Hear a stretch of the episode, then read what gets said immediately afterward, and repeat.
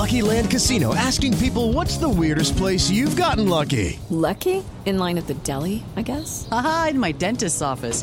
More than once, actually. Do I have to say? Yes, you do. In the car before my kids' PTA meeting. Really? Yes. Excuse me, what's the weirdest place you've gotten lucky? I never win and tell. Well, there you have it. You can get lucky anywhere playing at LuckyLandSlots.com. Play for free right now. Are you feeling lucky? No purchase necessary. Void where prohibited by law. 18 plus. Terms and conditions apply. See website for details. Lucky Land Casino asking people what's the weirdest place you've gotten lucky? Lucky? In line at the deli, I guess? Aha, in my dentist's office. More than once, actually. Do I have to say? Yes, you do. In the car before my kids' PTA meeting. Really? Yes. Excuse me, what's the weirdest place you've gotten lucky? I never win and tell. Well, there you have it. You can get lucky anywhere playing at LuckyLandSlots.com. Play for free right now. Are you feeling lucky? No purchase necessary. Void where prohibited by law. 18 plus. Terms and conditions apply. See website for details. Three, two, one.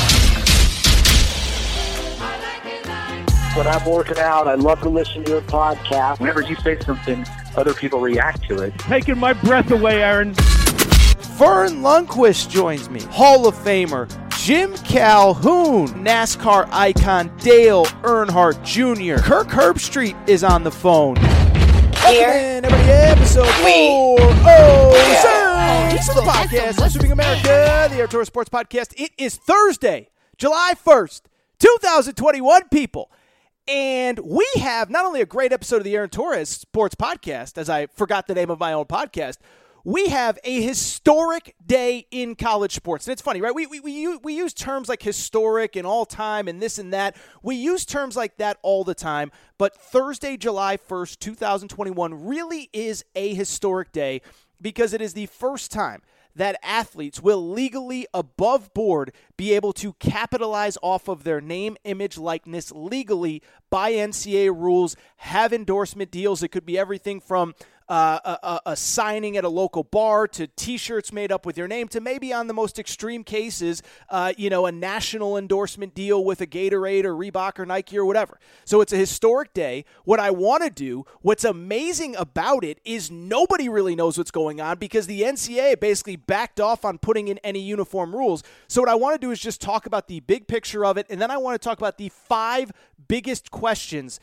that I have about the looming name, image, likeness era. From there, we will take a quick break, or maybe not even a quick break. We will talk a little bit about the Penny Hardaway news as he is officially coming back to college basketball.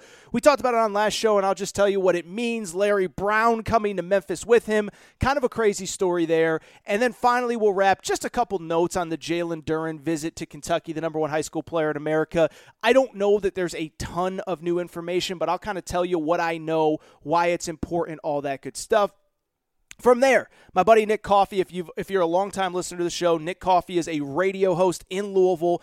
Uh, joins me about once a month, twice a month, just to break down the biggest stories because he works in one of the biggest college markets in America. Louisville, of course, uh, uh you know, right in the heart of the Kentucky Louisville rivalry, Indiana, Purdue, all that right around the corner.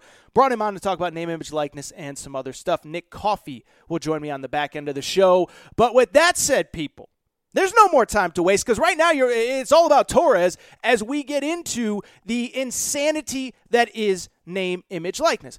And so, as I said to lead the show, as I said, I don't know, 45 seconds ago, Thursday really is a historic day in all of college sports as for the first time after a 100 plus years of amateurism, athletes can benefit off of their name, image, likeness. And as I just said a minute ago, they will be able to make money while college athletes. It could be as small as printing up T-shirts with your name on it. It could be, uh, you know, a, a, a, a, autograph signing at a bar. It could be maybe a national endorsement, like I just mentioned. But the bottom line is, this is a historic day, and as co- sport, college sports as we know it has changed forever what makes this historic day especially interesting and why I'm actually, it doesn't feel like a lot of people are talking about it.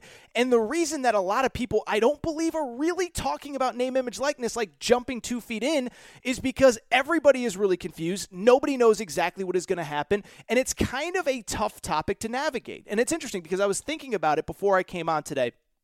And you think about the topics that, that are normally on a, a, podcast like this or sports talk radio.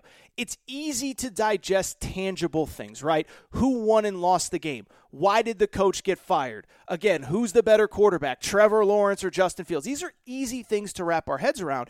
But name, image, likeness is not at this particular moment an easy thing to wrap our heads around. And it's not only you as a fan, it's not only me as a reporter. I'm telling you, I've talked to people all over college athletics over the last two, two and a half, three weeks, and nobody knows exactly what to expect and what Thursday really means. And the reason why is simple. It's because, as my buddy Dan Lust, the lawyer, told you last week, the NCAA has basically backed off of any type of oversight for name, image, and likeness. Why is that? It's because, again, Dan Lust, the lawyer, he was on following the Alston ruling, Alston versus the NCAA, in which, in which the Supreme Court, all the way up to the Supreme Court, basically said, look, NCAA, you cannot stop people, you cannot cap students on what they can earn. And in the case of the Alston versus the NCAA, it was things that were not related to sports, but related to academics. We're talking about jobs, internships, uh, computers computers, things like that. But what Dan Lust told us, and which I thought was the biggest takeaway, was that it was going to have a trickle down effect to name, image, likeness. If the NCAA decided to put a cap on name, image, likeness, if they decided to say, a college football player, a college basketball player is not allowed to earn more than $10,000 or $50,000 or $100,000, they were opening themselves up to more lawsuits.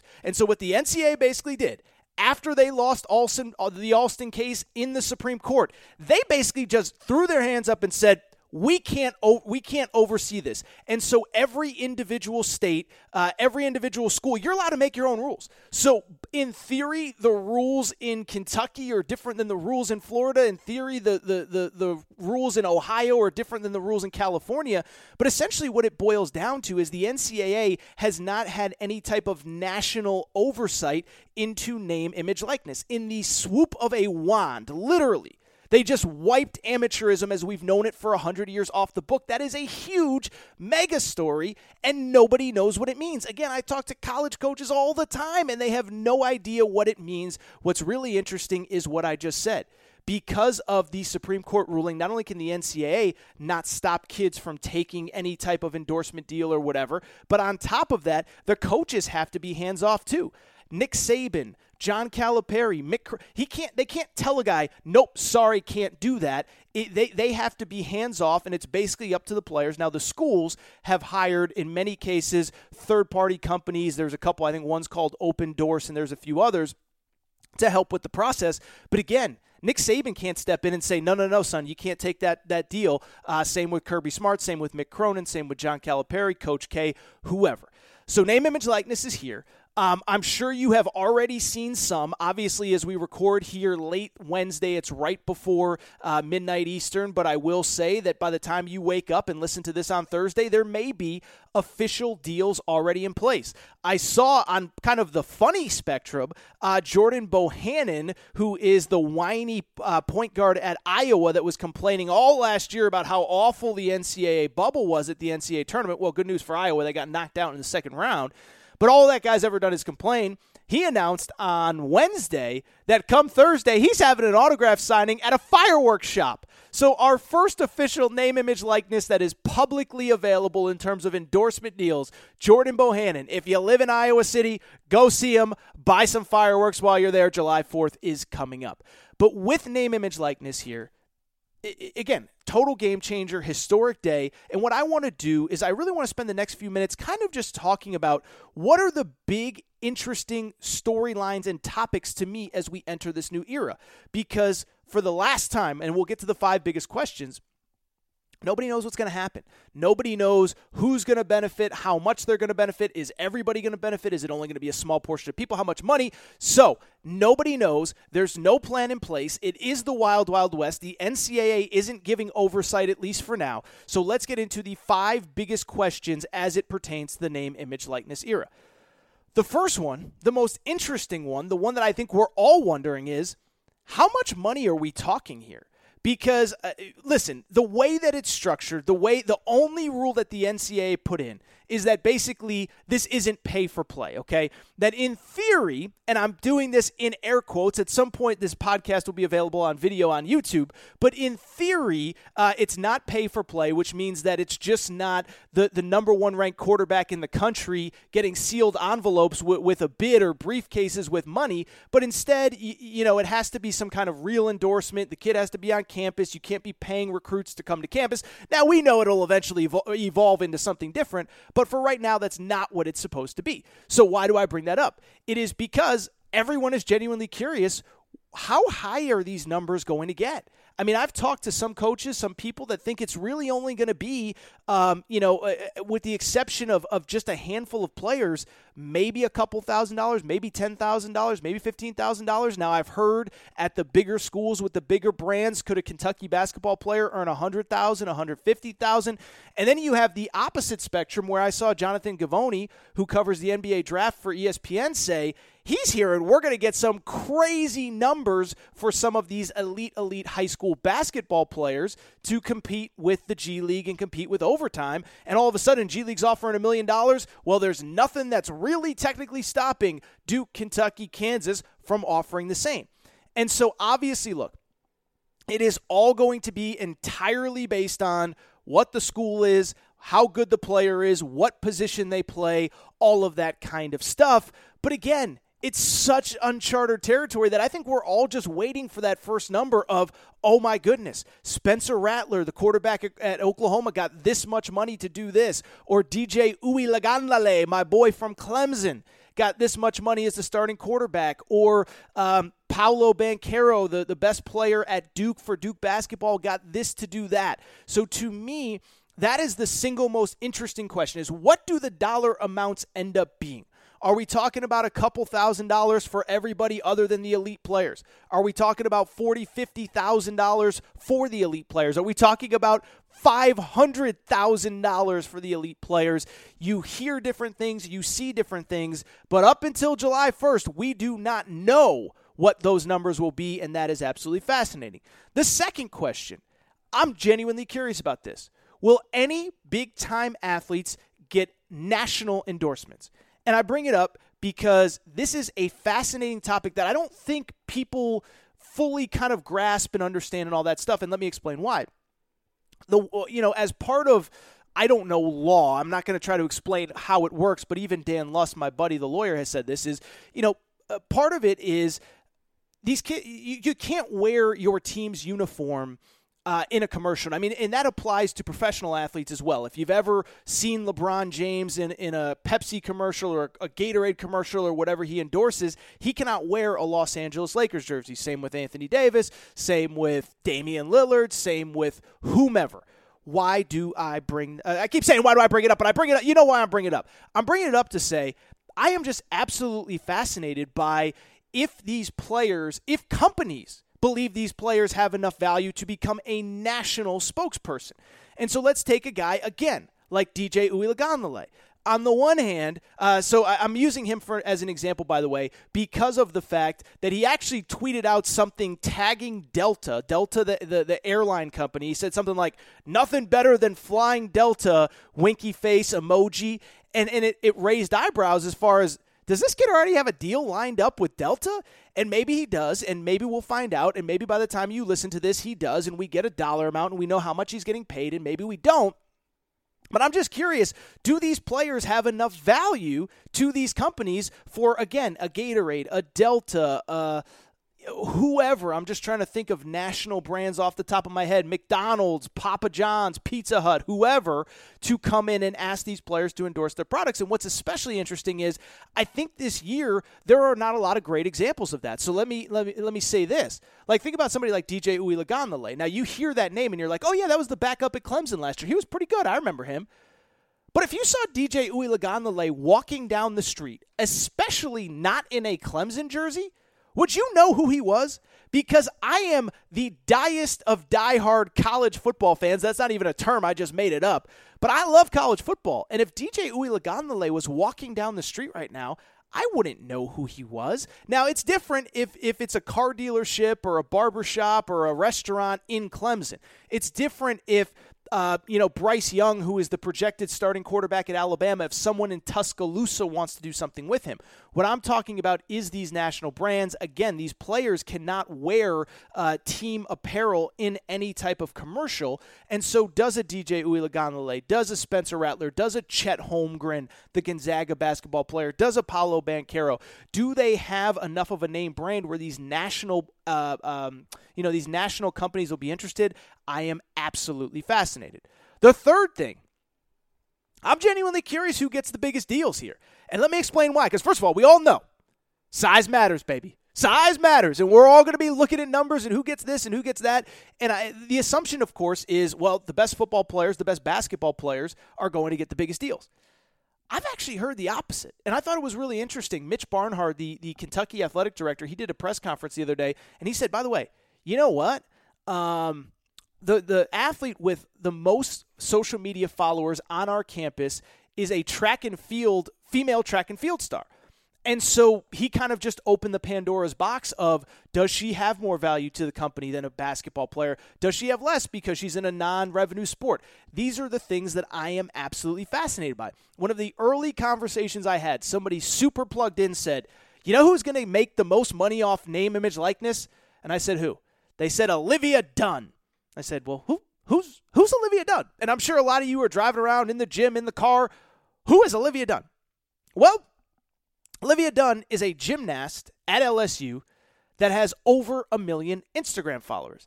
As best I can tell, she has the biggest, at least Instagram. I can't speak for TikTok. I'm not on TikTok. I need to be, but I'm not on TikTok. I don't know how big social media followings get there. But as best I can tell, she has the biggest Instagram following of any athlete in college bigger than Spencer Rattler, bigger than Chet Holmgren, bigger than Paige Bueckers, the, the UConn women's basketball star.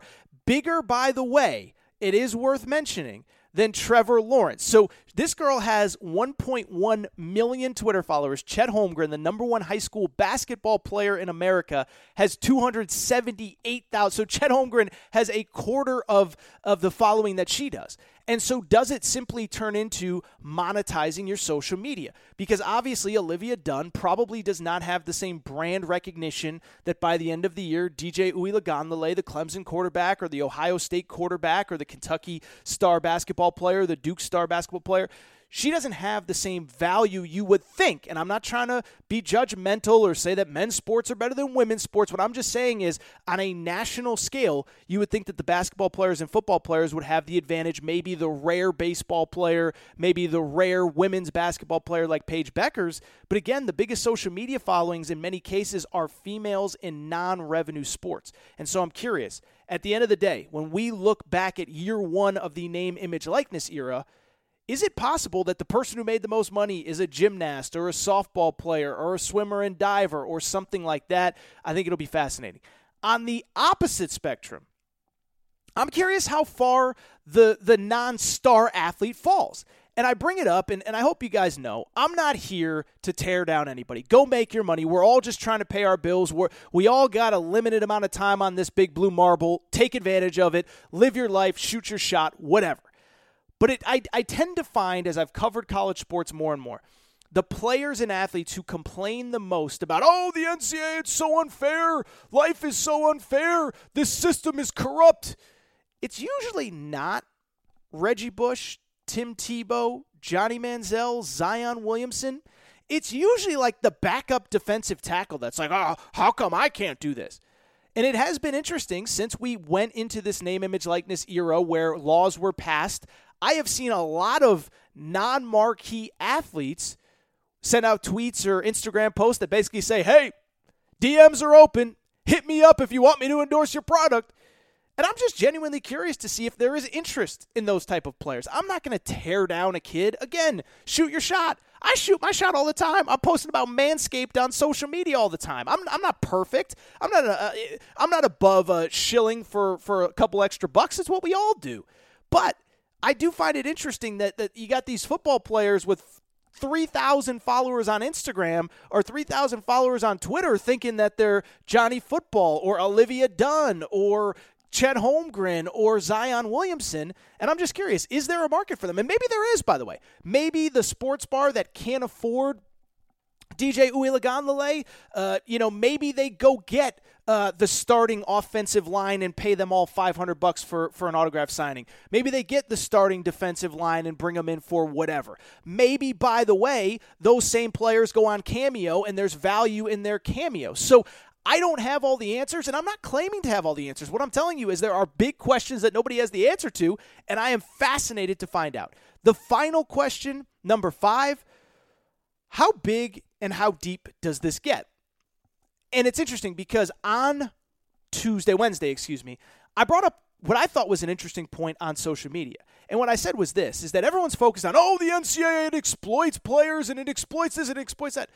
Well, what exactly is ball is life? What exactly is overtime? What is what are these companies that have made their entire company off of posting clips of high school basketball and football players. And of course, I had all the, uh, you know, the, the Twitter lawyers telling me, uh, well, that's called the media. That's how it works. It's like, yeah, I guess. But if I was Zion Williamson, if I was Zion Williamson and somebody wanted me to come play in their tournament and I was in high school and I had a smart business savvy sense and I knew how valuable I was and I knew every camera was going to be on me and I knew as soon as I had a great dunk that um, that it was going to be up all over the internet I would say I ain't coming to your event unless I get exclusivity to all of the highlights that will be posted or I get a cut of if overtime's there and they use my highlights, if ball is life is there and they use my highlights. And so again, I had all the the the, the Twitter lawyers tell me that, oh, well, that's the dumbest thing I've ever heard.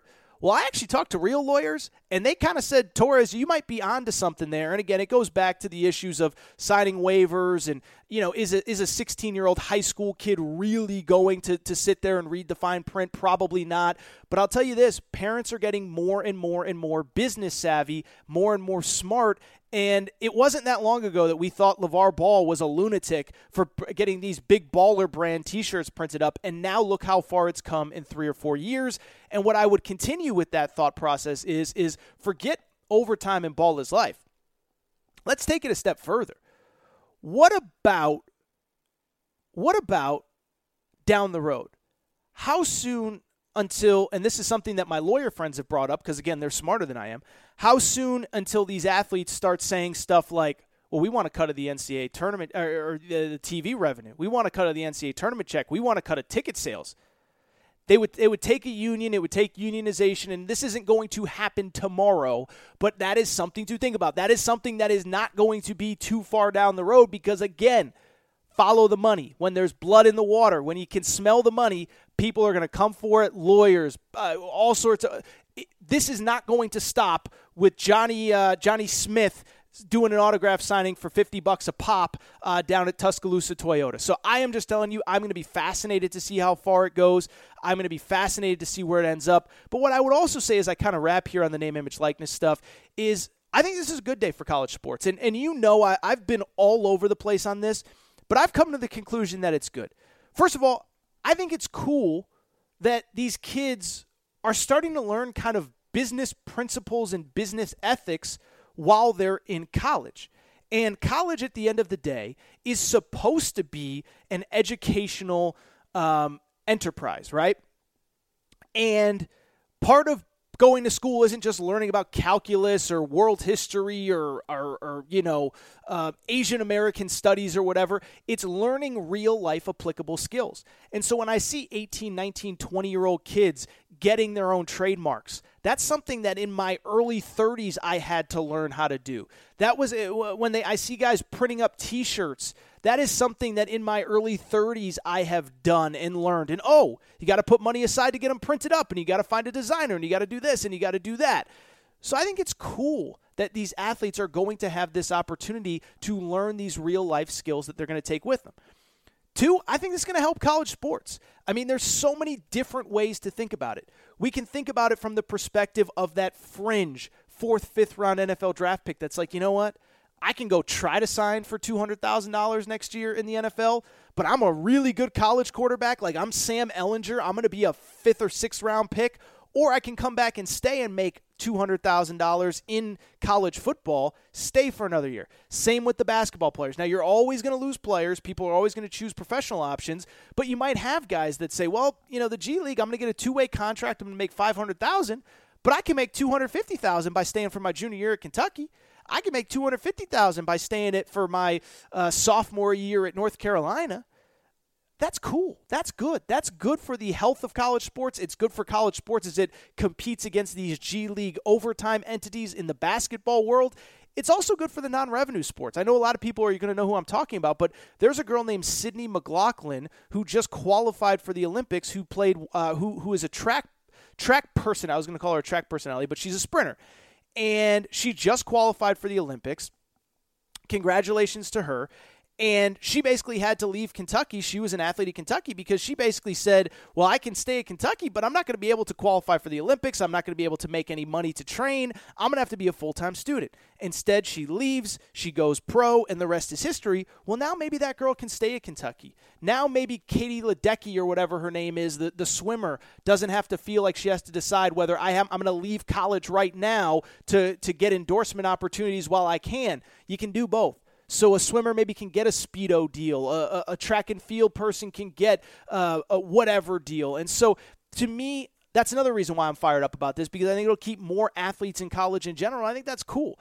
And then the last thing, I just think it's fair. Listen, I told you, LeVar Ball. I've known LeVar Ball since anybody knew LeVar Ball. I knew LeVar Ball when Lonzo was a junior in high school, and he's showing me all of these t shirts, and I thought this guy was crazy. Then Lonzo gets to college. He's the biggest star in college basketball. He's probably the second or third most talked about basketball player on the planet at that point. And LeVar can't sell a, a big baller t shirt. Didn't even have Lonzo's image on it, didn't even have his picture. It's unfair. It doesn't make sense. Again, I've said it on this show for, for years now. If I can say go to manscaped.com and use promo code Torres, that's my name, image, and likeness. There's no reason that Lonzo Ball shouldn't be able to do the same. There's no reason that um, whoever, uh, you know, Johnny Manziel, uh, Tim Tebow, Sam Ehlinger, Kyle Trask, all of these guys should be able to do the same. But I'll tell you this it is an interesting and unprecedented time for sure in college sports. All right, let's switch gears. Let's hit on a couple other topics very quickly before we get to my buddy Nick Coffey. Most of it is just kind of cleaning up stuff that I've talked about on recent episodes. The first piece of news our old buddy Penny Hardaway. Last episode, if you listened on Monday, I talked a ton about the possibility of Penny Hardaway potentially leaving the Memphis Tigers basketball program for the NBA. On Tuesday night, we get word that Penny Hardaway is in fact returning. Kind of an interesting little note, which we'll get into in a minute. Larry Brown, the longtime NBA head coach, who also has had three run ins with the NCAA, which again we'll get into momentarily, he is coming on as an assistant coach. And so before we go any further, let me say this Memphis fans, congratulations. I know Memphis fans think that I hate their program. I don't. First of all, I'm actually, I love college basketball. Like Penny Hardaway in college basketball is good for my business. He's an interesting character. I think he's actually a pretty good coach. He's a dynamic recruiter. He makes Memphis interesting. He makes the AAC more interesting. He makes college basketball more interesting. On top of that, I would also say I never said that Penny Hardaway was definitively leaving the Orlando Magic. All I said was I heard a month ago that there was mutual interest, and when he actually interviewed, I said, look, I think if they offer him the job, it feels as though he's going to take it. You don't string people along for a month. You don't let the rumors get out that you might be interested a month ago. Go through that whole process, actually spend four hours interviewing for the job. And Jeff Goodman reported that it was, in fact, a four hour interview if you're not at least interested. And so all I said was, I think if he's offered, I believe that he will seriously consider, if not taking it. We don't know if he was officially offered. We don't know if he declined. We don't know if he pulled his name out of the running for it.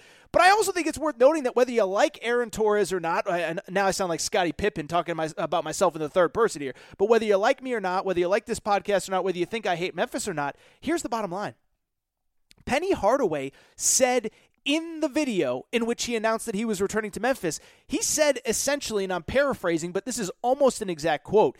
He said, It has uh, long been a dream for me to coach in the NBA. It has long been a dream for me to potentially coach the Orlando Magic. But today is not the day to chase that dream. So I only bring it up to say if you are mad at me, don't be mad at me. Your own coach said that he one day would love to coach in the NBA and that potentially that is a, an avenue that he will take down the road. With that said, Penny Hardaway is coming back. As I just referenced a minute ago, it is good for college basketball. It is good for what I do. I am happy that Penny Hardaway is coming back. And I'll tell you this I think the fact that he's bringing Larry Brown is very, very, very interesting. Now, the first part that's interesting is I do wonder if the Orlando Magic rumors really picked up steam because Memphis reportedly was not excited about bringing Larry Brown in as an assistant coach. For people who do not know why, Larry Brown, you probably remember him from the NBA. He coached with the Philadelphia 76ers, the New York Knicks, the Detroit Pistons. He won an NBA title in 04, the Charlotte Hornets. But he has also had three stints in college UCLA, Kansas, and SMU. And in all three cases, the schools got in trouble with the NCAA when he left. And so, my understanding, what I had heard actually behind the grapevine, or, or you know, kind of through the grapevine over the last couple weeks, is that Penny Hardaway has been trying to hire Larry Brown for a while for an, as an assistant coach. And basically, the school said, We can't do that we're in under investigation by the NCAA and you want to bring in a habitual rule breaker, we cannot do that. And so the possibility exists that Penny Hardaway used the leverage of an NBA opportunity to hang over Memphis's head to make sure they got that assistant coach. Now, did they did he definitively? I don't know. But I wouldn't put it past him because I'll tell you this. Say what you want about Penny Hardaway. He is a really smart guy. He is a really savvy guy, and he knows how to play the game. I was talking to somebody about this a few days ago, but let's never forget how Penny Hardaway got the Memphis basketball coaching job. Remember, it was about four or five years ago. Tubby Smith was the head coach at Memphis. Penny Hardaway was the prominent high school and AAU coach in Memphis. Tubby Smith could not recruit Memphis players. You need to recruit the best Memphis players in general to win at Memphis. Unless your name's John Calipari, every other successful coach in Memphis history has recruited Memphis. Tubby Smith couldn't get a guy from Memphis to commit to him. You know why? Because Penny Hardaway controlled all those players on his AAU team, on his high school team, and he wouldn't let Tubby Smith's staff get close. I know that from somebody that was in the building at the time. And so I bring it up to say Penny Hardaway was smart. He said, I want that job. I want the Memphis job. I'm going to make sure the guy that has the job can't get any of my players, and I'm going to promise to bring all these guys with me, which is exactly what he did. So Penny Hardaway, savvy guy. Would it surprise me if he used the Larry Brown stuff to leverage Memphis? It wouldn't surprise me at all. Couple last thoughts on the Penny Hardaway stuff. One, I love, you know, I've been calling Will Will Wade and the the LSU Tigers the bad boys of college basketball. I think Memphis is right in the short conversation. When you hire Larry Brown, three time NCAA rules violator, to come be your assistant coach, you kind of don't really care, especially when you're under NCAA investigation. Now, I'd flip it around and say, I don't blame Memphis or Penny Hardaway for wanting to hire Larry Brown. He is one of the single smartest basketball minds in the history of the sport. As a head coach, he has won essentially everywhere he goes elevated SM freaking U to an NCAA tournament team.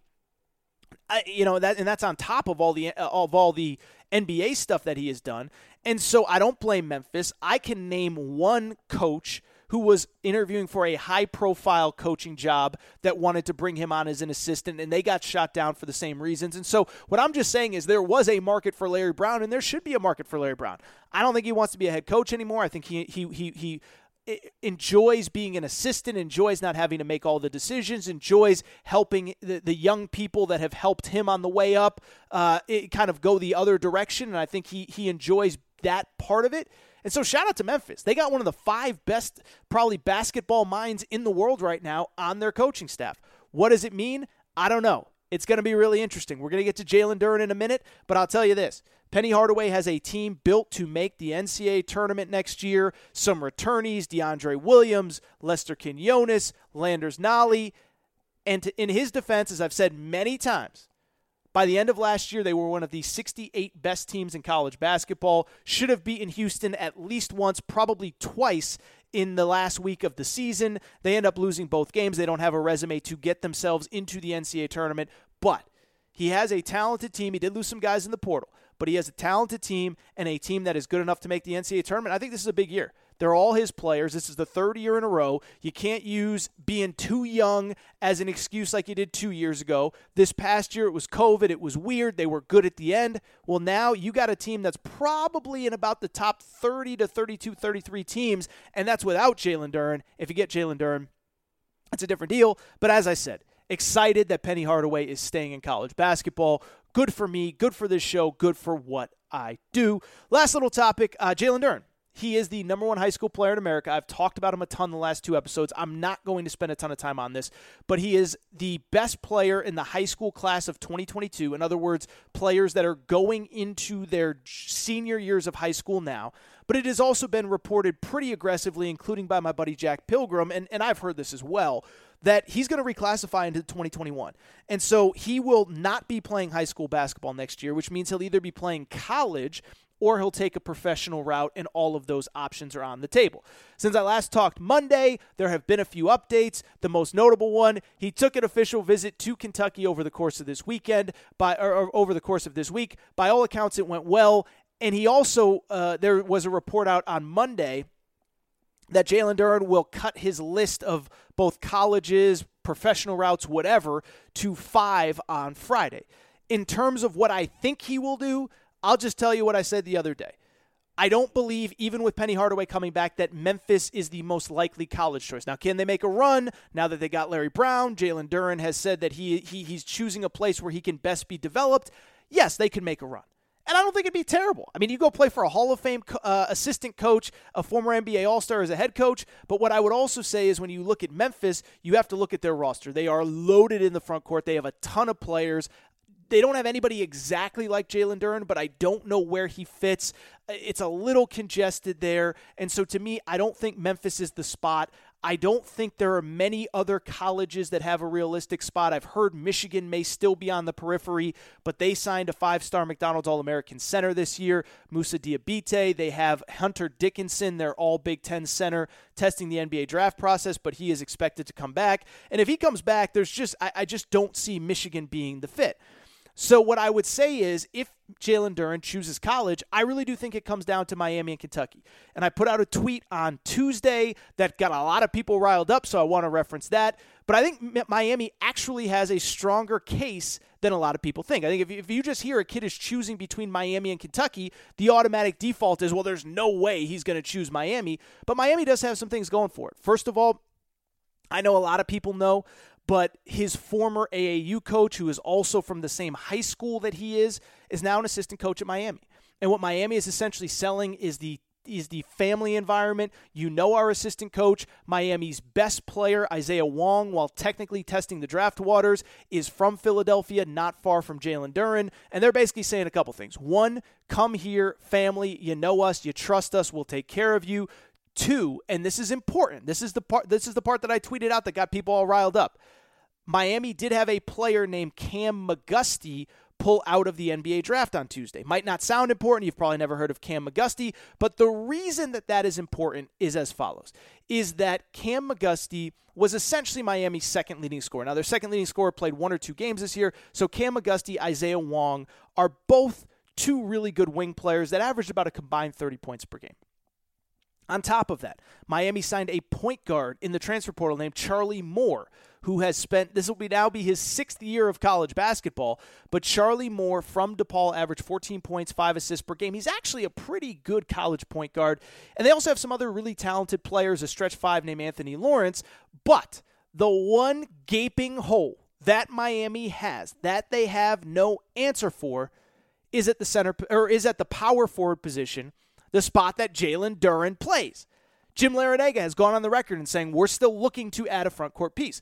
And so what Miami is selling is not only are we the hometown, not only do you know us, not only have you known our assistant coach forever, but come here and you are the missing piece to a really good team, a team that I would have as a fringe top 25 team if he were to come. And you can basically play as much as you want. You could play 35 minutes, you can drop 20 and 10 if you're good enough. There is no limit to what you can do statistically, whatever, at Miami. Keep in mind, also worth considering, we've learned in recent years that you don't have to go to Duke or Kentucky to be a high NBA draft pick. The idea that Jalen Duren's draft stock will be impacted, I don't think that will be the case. If Anthony Edwards finishing in 13th place because Tom Crean is a lousy coach did not impact his NBA draft stock, I don't think it's going to impact Jalen Duren. So for everybody kind of saying like, look, uh, you know, well, Jalen Duren, I mean, you know, you're going to go to Miami, and if the team stinks, it's going to hurt you. I, I just don't think that's true. As for Kentucky, I don't think Kentucky's very much in the mix. I don't know if it's 50 50. I don't know if it's 65, you know, whatever, 55 45. But Kentucky is very much in the mix. What's interesting about Kentucky, obviously, their sales pitch is pretty simple, right? We're Kentucky.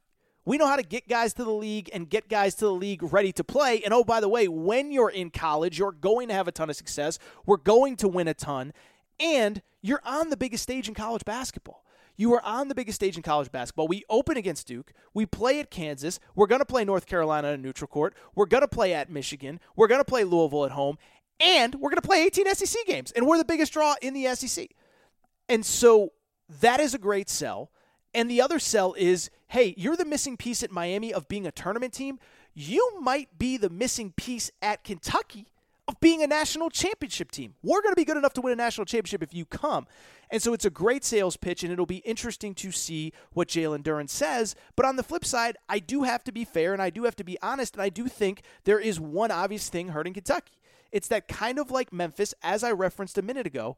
They got a lot of guys in the front court. They have six players on scholarship already that are basically front court players. And I know what a Kentucky fan will say. We uh, if if he comes here, he's an instant starter and he's the best player. I don't disagree. I'm not arguing with that. But what's worth mentioning in this case is that you go to Miami, you're going to play 35 minutes a game. You're going to be the star. You're going to be the biggest thing. You come to Kentucky, Kentucky hasn't had a guy average 35 minutes per game since 2015 2016 when Jamal Murray and Tyler Ulis did it. You're probably going to play 27 28 minutes. The stats aren't going to be as good, all that stuff. Now, there are counters to that.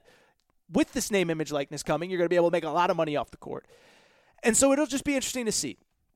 I made the analogy uh, in writing. I wrote an article about this for Kentucky Sports Radio, and in that article, I basically did say, look, th- th- there's an old episode of How I Met Your Mother. Great show, by the way. I know you guys are all making fun of me while you listen to this, but there's a great episode of How I Met Your Mother. It's called Rabbit or the Duck, and if you Google Rabbit or the Duck, you can see this. But there's a picture out there, and, and it's a, an episode of How I Met Your Mother, where you look at a picture, and if you look at it from a certain angle, it looks like a rabbit, but if you look at it from a certain angle, it looks like a duck. Why does that pertain to Jalen Duren? It's because I believe that Kentucky's strongest sales pitch is also the thing that might hurt it. The strongest sales pitch is you are the missing piece in a national championship. Come here. But then on the flip side, you're going to play way less minutes. There's a lot of competition in the front court, and you're not going to be the star that you would be at Miami. Just worth considering. Don't shoot the messenger. But I am told that it's down to those two that both schools feel really good, and we will see what happens with Jalen Duren and his recruitment going forward. All right, that's it for this segment of the Aaron Torres podcast. Uh, I don't think there's much more for me to say. You don't need to hear any more of me. So let's get to my buddy Nick Coffey. My buddy Nick Coffey, uh, I know I say it every time he comes on, but he is a great, super talented radio host. I go on his show in Louisville all the time. And Nick Coffey is a radio host in Louisville. Uh, he hosts on a station called 790 KRD. And we just talk about a lot of the stuff that I just talked about. We talk about name, image, likeness from his perspective, living in Kentucky. What does it mean for him? What does it mean for Louisville? What does it mean for Kentucky? How much money are these kids going to get? It's a fascinating conversation. I encourage you to listen to me and Nick Coffey. Now, before we before we get to Nick, I want to remind you, please make sure that you are subscribed to the Aaron Torres podcast, iTunes, the Podcast Addict app, Podbean, Spotify, TuneIn Radio wherever you listen to podcasts, make sure, make sure, please, make sure you're subscribed. Make sure to rate and review the show. Go on iTunes, give us a quick five stars. Really does help the audience grow, help help the show grow, all that good stuff. And make sure you're following on social media at Aaron underscore Torres on Twitter, at Aaron Torres Pod on Instagram. I have the YouTube channel where there's some extended stuff. So, like that Jalen Duren segment that I just did, I did an extended segment on that on the YouTube channel. So, lots of good stuff on YouTube. But that is all for this segment of the Aaron Torres podcast. Shout out to Torrin Craig. Shout out to Rachel, who hates my voice. I will be back on Monday. Who knows what the college sports world will look like then, how many millionaires we'll have. But let's get to my buddy Nick Coffey, 790 KRD.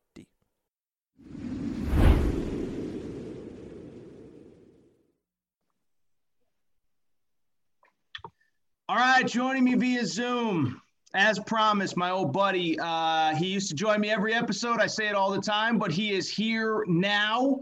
Uh, and he joins me, I don't know, about once a month these days, just catching up on everything in the world of sports. Uh, nice to have Nick Coffey. You can hear him 7 to 10 Eastern, 790 KRD in Louisville. Nick Coffey, what's up, man? How you doing? I'm doing good. Happy to be back. I never know exactly when uh, I'm going to be asked to be a guest on the Aaron Torres Sports Podcast, so I just stay ready at all times. Oh. And I got the call from the bullpen uh, here recently, and I'm ready to go. Happy to be here. Well, so, so first of all, should we just set up? I mean, I, I, always feel bad asking you because you know you used to uh, do this show with me all the time you worked a, a, midday show, so your evenings were free, your your mornings were free, and you also only had one kid. Now you have two kids. Exactly. You're, you're ripping through the, the the early mornings here, which makes your nights a little bit earlier. So, listen, if you want to discuss off air a regular schedule for Nick Coffey, you'd be doing me a huge favor more than anything. I just don't want to inconvenience uh, you know, the voice of, of, the voice and frankly the face of Louisville athletics. So like, I, I don't want to inconvenience you more than it is you don't. You never know when you're going to get the call from me. Well, I'll say this: I have definitely become a lot more busy. I underestimated how different life is with a second child, and the, the, the evenings were always best case scenario for us, but now those evenings don't last as long because again, I got to be up bright and early to get this uh, morning show started. So uh, you are not the only one who has had to make adjustments with my schedule. I don't even know what my schedule is. Sometimes I'm, I, I find some free time. So do never, never hesitate to ask. Sometimes I may not be available, but if available, you know, I'm going to be ready to bring it. Yeah, I was going to say, it's just like the old uh, dating days back when I was single. Sometimes I just don't get that response. Sometimes I get the text at 2 a.m. I just never know when it's coming or how it's coming or whatever. But all right, so let's talk. So there's a lot of like little things I want to hit with you on, and it's that kind of year. It's that kind of time of year. Excuse me. I think we're all throwing stuff against the wall, trying to figure out uh, how to piece together a show. You have three hours. Uh, I have a little bit less, a lot less, but I don't have the benefit of calls and all that stuff. So, so you know, there's a lot of topics to, to hit on. Like we're in the NBA playoffs, but are they really that interesting? We're we're still like about a week, two weeks away from really kind of gearing up for college football. So I want to ask you, Nick, I, I want to start with what I think is kind of a huge topic. I talked about it before you came on. So name image likeness is July 1 and and you know it's something I've talked about and it's kind of boring to talk about solo but for our audience this is what we got to do and I just feel like the last two or three weeks, you know, Mark Emmert between the Alston case, uh, you know, and then also, of course, uh, a number of other variables, Congress not getting involved. He kind of just threw his hands up and was like, whatever, which one speaks to his leadership capabilities. But we have like a genuinely historic day coming July 1st. By the time people listen to this, it will be July 1st. I suspect Twitter, Instagram feeds are going to be filled with kids announcing, hey, I'm working with this uh, apparel company. I have this T-shirt design, and, and, you know maybe for the big guys, uh, you know the Spencer Rattlers, the the whatevers, uh, you know b- best basketball players. Uh, it could be a, a, something really big. So. What are you expecting? Is this a big topic on your show? Because I feel like this is like a, a legitimately historic day in college athletics, and I feel like nobody's really talking about it on the national scale. Well, I think you're right nationally, but locally, it has been the biggest talking point the last week because uh, the state of Kentucky, Governor Andy Beshear is one of the many governors across the country that decided to make sure, hey, even though Mark Emmert says he's going to put some temporary parameters in place uh, because Congress couldn't bail him out. We're not going to leave it in his court and be left at potentially at a disadvantage. So he had the executive order, and and and again, other states have followed. So we are a college market. We care about college sports more than anything in this in this market. These teams, University of Louisville and the University of Kentucky, they are our pro teams. And in basketball, both teams in this state could probably really benefit from this. So this has been a huge topic, but the majority of the conversation has been talking about how we don't know what to expect because it's so new. I mean, when the clock strikes midnight on July 1st, are we going to see a bunch of tweets that are sponsored? I mean, nobody really knows what kind of money we're talking about here with these with these um, these student athletes. I mean, here locally, we're trying to determine which which athlete has the most value and which will be the first to announce some kind of a partnership. I mean, there's a women's basketball player at U of L named Hailey Van Lith who has uh, a million followers on social media. She also is publicly dating Jalen Suggs. Like she's got a social media value more than anybody on the campus at Louisville. So those are the kind of conversations we're having. But we all kind of know it, who knows what to expect. I mean, it's going to be wild. It's going to be messy. I just hope that a few years down the road, we don't think that we don't look back and say that this changed college athletics and it's not a good thing. Um, even if it's not a good thing, I still think it's the right thing to do. But it, it uh, you're right. Nationally, I don't feel like people are quite aware of how this world of college athletics is about to be turned upside down. And, and I don't mean that in a bad way. It's just going to look like it never has before. In fact, I'm nerding out on reading about all these different ways they're going to be able to monetize their NIL. I mean, there are, you know, companies out there that student athletes have already partnered with before July 1st to have sponsored tweets, Facebook posts, Instagram posts. I mean, I just read something earlier today that Opendorse, there's two companies, Opendorse and Altius Sports, that are partnering with these schools to kind of be their official partner when it comes to helping their student athletes learn how to make money, um, manage it for them, where it takes a lot of the, the workload off of them. But AAU teams now, Aaron, uh, the MoKan yeah. Elite, who has produced um, produced um, Trae Young, Trae Trae Young, and Michael Porter Jr. I think. I mean, they've partnered with Opendorse as well. So you're going to have AAU stars on the EYBL circuit or maybe the Adidas Gauntlet circuit that are going to have a lot of money in their pockets because some of these, not everyone, but a select few of these AAU stars are celebrities online, and there's value there. So um, it's it's been a mess, um, but it, I think it's going to lead to some really good content. That's for sure. And one thing I have noticed, and I don't know if you've noticed it on social media, there are a lot of coaches who don't like this. They hate it. It's going to keep them up at night. It, they're going to be bothered by the fact that their players may be taking some endorsement dollars from them. I think there's a lot of reasons why they would not like it, but they have to lie. Even if you're against oh, it, yeah. you better adjust or you're going to get left behind. I, that's one of the things that stood out last week. Whenever we knew it was coming, it was inevitable. Coaches who in recent years made it quite clear they didn't like this, they're now having to just say, look, we're going to embrace it because if you don't, you got to sell your program in a new way now, not just about yep. the, the success, the tradition, the school, the location, the chance to get to the pros. You're now selling how much money you can make a high school player once they get to college, and that's just foreign to, to in, in every in every way.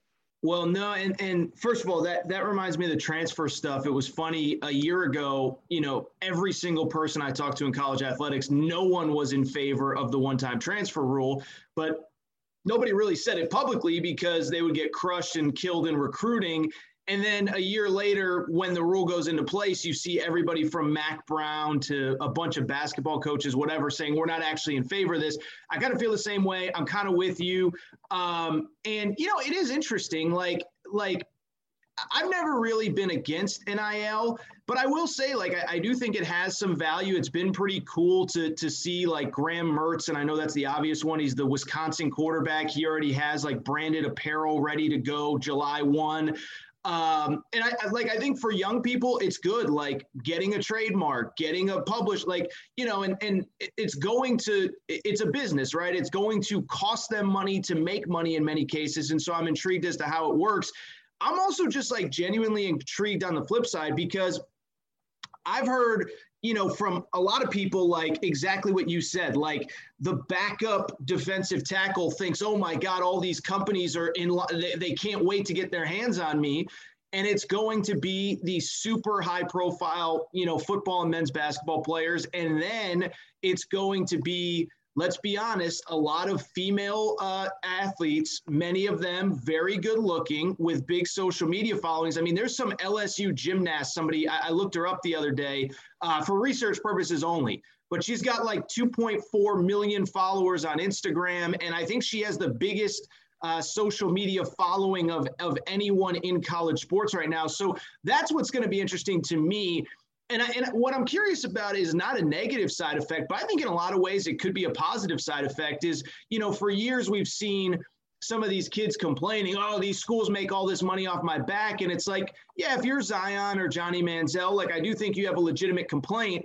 I also saw an awful lot of, uh, you know, football players with 4,000 social media followers uh, the, the last couple days saying DMs are open, hit me up, and I don't know if there is a market for them. And so I, am more than there's not. Yeah, that, that that's what I'm saying. And like, you know, eh, eh, we would you and I are, I think, kind of more of the the real people that have real conversations about this stuff. But we would talk about this. Is it was never Johnny Manziel, Johnny Manziel's maybe a bad example. It was never Zion that was complaining about Duke exploiting him. It was always the backup defensive tackle or or the the third string, uh, you know, tight end or whatever, saying, "Oh, the school makes all this money off my back, and what do I get out of it?" It's like, well, you don't really make any money for the school. And so that's what I'm kind of curious about is one, does a national brand, does a Subway or Geico or whatever go to um, Spencer Rattler, go to uh, DJ Uiagalelei and, you know, offer him real, real, real money? Some people are saying it will happen. Some people aren't. But then on the flip side, I'm just curious is there value for that backup offensive tackle, or is he going to he or well, not she in the case of a tackle, but uh, you know being humbled by the process of like, wait a second now, guys like Aaron Torres and Nick Coffey have been saying for years, appreciate what you have because you're really not doing much for the school, and so I'm curious from that perspective as well. No, I, I think what you're going to see, and this is something to be mindful of, you're going to have to market yourself. So if you're the backup lineman and you have 4,000 followers, there's not a ton of value there. So what are you going to do? That's going to get your to get get your followers up to get you more notoriety to where somebody would want to partner with you. I mean, do you remember? This is an example of somebody who would have been able to cash in in a major way for a brief amount of time, but it would have worked. Do you remember back in 2013 when Jameis Winston was leading Florida State to a national championship? There was a ball boy who went by Red Lightning, the curly redheaded guy. How could I forget? Think of, think about the buzz he had. Think about what he could have capitalized on. Now, again, he's not a player, but like that's a guy who doesn't play, but he would have had a big following. Somebody would have done something with that guy at that time because it made sense. He had some buzz. Uh, think about this. What if you're a walk on for the basketball team and you never play, but you're a bench mob guy? Like sure. SportsCenter's putting your highlights up there after a guy does a dunk on your team and they show you because whatever you do is getting attention. Like you're going to see college athletes really try to get creative to because obviously it's not supposed to be pay for play, but the better you are, the more attention you get, the bigger following you have. Clearly, guys who are good are going to benefit from this more than anybody because they have the notoriety. But I'm anxious to see college college athletes who kind of understand, okay, what can I do to stand out? And maybe it's not going to be a long-term lucrative thing, but how can I maybe go viral and take advantage and put some money in my pocket? That's I'm just fascinated to see kind of how that plays out. And another thing is, you know, think about is there a college basketball player that entered college with more YouTube views than Zion Williamson? Probably not. Well, imagine if Zion exclusively owned the rights to his highlight dunk videos. Think about the money he could have made from monetizing that. Does that mean these AAU teams that are now partnering with these companies, do they say, okay, no shooters in the gym. We're we're we own the rights to this film because we're going to sell it and monetize it. I mean, there's all there's we could sit here from now until the end of the calendar year thinking about all the scenarios where there could be opportunities to monetize. And that gets me excited just because it's going to be interesting, but it's going to be a mess too.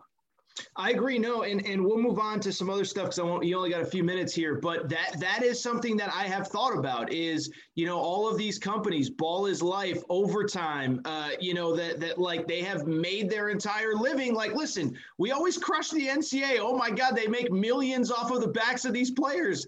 What did Ball is Life do? What did like? What, I'm what, glad you said it. I'm yeah. glad you said it because I've always thought that, and I know internet internet monetization. It's part of how I keep a roof over my head. Uh, and I've always thought that that they, these guys go put on a show, and these guys who make the YouTube channels are the ones who literally that's how their company exists. That's what I'm saying. So it's an interesting thing to watch going forward. Uh, I want to get some other non-name image likeness stuff, and, and like you said, I could talk about this for hours. Is there anything else name image likeness that you're fat? I'm just I'm just genuinely like intrigued. Like th- we're gonna air this on the morning of July 1st. I'm sure there will be activity the evening of July 1st. Uh, you know, midnight on. But I'm just genuinely curious to see what this looks like uh, come uh, come I guess it would be Thursday morning. Anything else before I hit you with a few other things? the biggest unknown for me is what kind of ballpark we're talking about money wise. And we may not know. Like if somebody's doing a commercial or a billboard or something, it may be private as far as what that went for. The only way to know is to maybe offer a player and see what see what range they're in. That's what fascinates me. So for example, Dennis Dodd said there's a power five starting quarterback who's already already has a national endorsement locked in and it'll be public on July 1st, but I don't know if we'll know how much that like that's just what fascinates me. They're worth more. They're if you are the starting quarterback for Oklahoma and your name is Spencer Rattler, clearly you have a lot of value regardless of your social media. But like how much? That's what I don't know. And I, I hope we end up, just just out of curiosity, I'm anxious to see what those numbers look like if we get to see them. Very good. Uh, one little basketball topic, and we'll, I want to talk a little tiny bit of college football, but basketball topic. Uh, our buddy Penny Hardaway. So, very interesting week for him. Um, and it's interesting because you and I, when we were doing this show pretty much together uh, every day, like that was on the very much the ascent of Penny Hardaway. And we were like, oh my God, this guy is going to like take over college basketball. Uh, three years later, two NITs, canceled NCAA tournament that they wouldn't have been part of. I would say the uh, the Penny NCAA hype, trouble. NCAA trouble. James Wiseman opts out. Jalen Green's going to commit, and then he doesn't commit, and he goes to the G League. Uh, you know, listen, I, I think Penny has been part of some unfortunate circumstances. There's been weird injuries. This year, uh, they were one of the 68 best teams by the end of the year. They should have been in Houston twice in the final week of the season and came up 0 2. They win one of those games, they're probably in the tournament.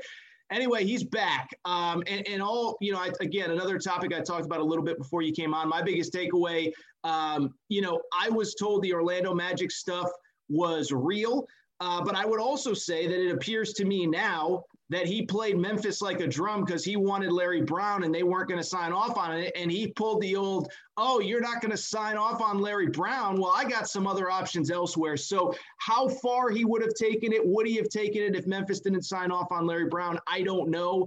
But Penny Hardaway and Larry Brown, they're coming to a college basketball arena near you, Nick Coffey. Yeah, the Penny era thus far in Memphis has been insanely disappointing. I was somebody that thought he would get whatever player he wanted and they'd succeed, but even in years where he's had enough talent, they've been underwhelming. And I, uh, I, I really can't believe how bad it's actually gone. I mean, what, what's what's the highlight of the Penny era at this point? It's probably landing a commitment from James Wiseman, but you got nothing out of it, and pending NCAA sanctions, and now your big move to get people excited in Memphis is that you turn down the Magic and you're bringing in a 97 year old coach who, by the way, has led to NCAA violations at UCLA, vacating a Final Four. At Kansas, they were banned from the tourney. At SMU, they were banned from the tourney in 2016. I mean, I I, I think it's been a, a complete disappointment thus far, and I don't see it ending well because even when he's had good players, I don't feel like Memphis has been as good as they should be. Maybe Larry Brown can be the X's and O's guy, and they can finally uh, get it rolling. But um, you know, Jalen Duren, obviously he's the number one player in America, and sounds like Kentucky and Memphis are the two contenders. But I mean, if if you're Jalen Duren, what what makes you think going to Penny would be a good move for you? It's a question I think everybody's kind of asking themselves right now. I would say I I have heard I could be wrong on this I think Miami's a real player for Jalen Duren, but it doesn't change the question. Yeah, you're right. They are. Yeah, but it doesn't change the question that you're asked. By the way, your buddy Jim Larrañaga there, you, you coined the the best Jim Larrañaga phrase there is, the only one about him being the, the old man that gives you butterscotch candies and you think he's a nice That's guy. Right. And he's really maybe playing a little and he's bit. got he's got Bagman. Yeah, I was gonna say he's maybe playing a little dirty waters with Will Wade and all those guys. So uh, no, and, and and that that's what you know I kind of talked about to lead the show is like credit to him. Uh, I think he's kind of thumbing his nose at the NCAA investigation. I think he's kind of thumbing his nose at um, you know what what has happened so far. I don't think it's a bad move bringing in one of the smartest basketball minds in the history of the sport. But yeah, it's it, has been disappointing. It's been weird. Now he's back, but is there if they don't get Jalen Duren, is there really excitement? They were probably they're they're a team that's good enough to make the tournament next year, but they were good enough last year. They were good enough the year before, and they haven't done it. So, uh, all right, last little thing before we go college football, man. I mean, you know, uh, as people listen, it'll be July 1st. We're, you know, two, three weeks away from SEC Media Day, which really kind of ramps up everything as it pertains to college football. You excited? You not excited? I mean, I personally, you and I both love the sport, but it is another one of those years where it feels like if it's anyone other than Ohio State, Oklahoma, Clemson, Alabama, it's going to be surprising. I am super excited for college football season because uh, college football is the sport where the regular season I think is the best, uh, and can't wait to bet on it. Can't wait to break down games with you. And and and but I'm a little, I just I, this is a weird uh, comparison to make, but one the one of the reasons why I've enjoyed the NBA playoffs this year, despite all the injuries to the stars, despite big names like LeBron and KD already being out of it is because it's been fresh, it's been new. The Suns are new, the Hawks are new, and having something fresh has been exciting. I I think the hierarchy of college football to me has been it's it's getting a little stale. I mean, I, I, I think we all kind of expect it's going to be Alabama, Clemson, Ohio State, Oklahoma, maybe. Like those are going to be the teams we're talking about, and that doesn't doesn't doesn't mean the season's not going to be fun to follow. But as far as storylines and intrigue as you get set for a new season, I feel like the college football playoff expansion, the conversations about that have really kind of been the only thing that's been buzzworthy for me. It's again, it's not to say I'm not as, not as excited, but I don't really feel like we're we're entering a, a season where there's going to be some big programs that emerge as as new contenders. I, I kind of think we we're going to see what we've seen a lot in recent years. In fact, the whole playoff expansion really led to, I think, people realizing since we've expanded just to four teams, there's really four teams that have kind of been the consistently yeah. at the top, and then it, nobody else really matters outside of that.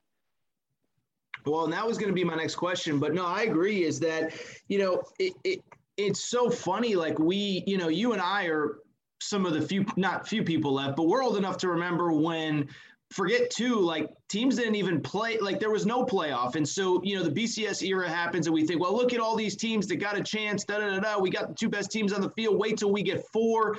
And it's it's weird. And and that's kind of been my stance, and I've talked about it on your show, is for the health of college football, I, I do think that we have to expand because I do kind of just feel like um, I don't feel like people are closing the gap on the Alabama, Ohio State, Clemson tier.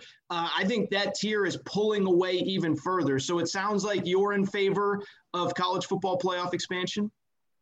I like the I like it at four because of what it does to the regular season. Sure. But I've I've accepted the fact that it's going to be expanded anyway. So what I've decided to do, I guess, to have an optimistic approach is to understand that this will make a lot of regular season games not as meaningful, but it will make the regular season more meaningful for a longer period of time for a lot of teams. And I think there's value in that. I also think there's value in getting more exposure to the sport. And if you've got 12 teams that get in and you've got teams from all parts of the country, that's just yeah. going to bring more awareness to college football. You're out there on the West Coast. College football matters out there, but not as much in the South. And you're always letting people know college football, the television product, is the most undervalued product out there. And I think it's because there are pockets of this country that don't have the Bamas or the Ohio, the Ohio States or things like that. So um, I do think it's good for the sport. Uh, again, I've always preferred four, but I think me too. Uh, the, the the what we need is just other other programs to step up to the level of those top tiers. Well, and that's easier said than done. I thought Georgia was right there, but they haven't been able to punch through. Um, you know, Notre Dame has had many chances to get there, and they just they they're they're deserving of all their appearances in the playoff, in my opinion. But there's still clearly a big gap between them and that top elite tier. So um, I, I I really I've been so consistent for years on thinking four is the right number, but I've at least now hmm. been persuaded that there's there's some value to in expanding it. Well, and I would tell you know you say about the same teams. I mean, what was the best story in college football over the last couple of years? It was that LSU team that came out of nowhere. Now they were good the year before, but I mean to go 15 and 0. Uh, the Joe Burrow story was incredible. And like, it was just so unexpected and, and it was so fun. And so, you know, I, I don't know, man. I, I just think I'm hoping, and I've, I've talked about this on this podcast for people that regularly listen, but you know, I, I think recruiting has become so national now that the West Coast kids feel like they have to go to Ohio State, Clemson, Alabama to compete at the highest level. Texas, increasingly, the players are leaving the Big 12 footprint and going to the SEC. So I'm guessing as a whole, it will be good for the sport. Uh, but I'm with you. There are some regular season games that that that feel like life and death now. That you know, I, I don't want to say fans aren't going to walk out of the stadium pissed off if their team loses, but I keep using the example Florida last year. They lost as a 24 point favorite at home in the regular season finale, losing the SEC championship game. Uh, and they they they would have made still made the playoff on, on a two game losing streak under the 12 teams. So uh, Nick Coffey, that just feels that just feels off. That just that's feels what I'm saying. Like that. Yeah, yeah. I'm with you.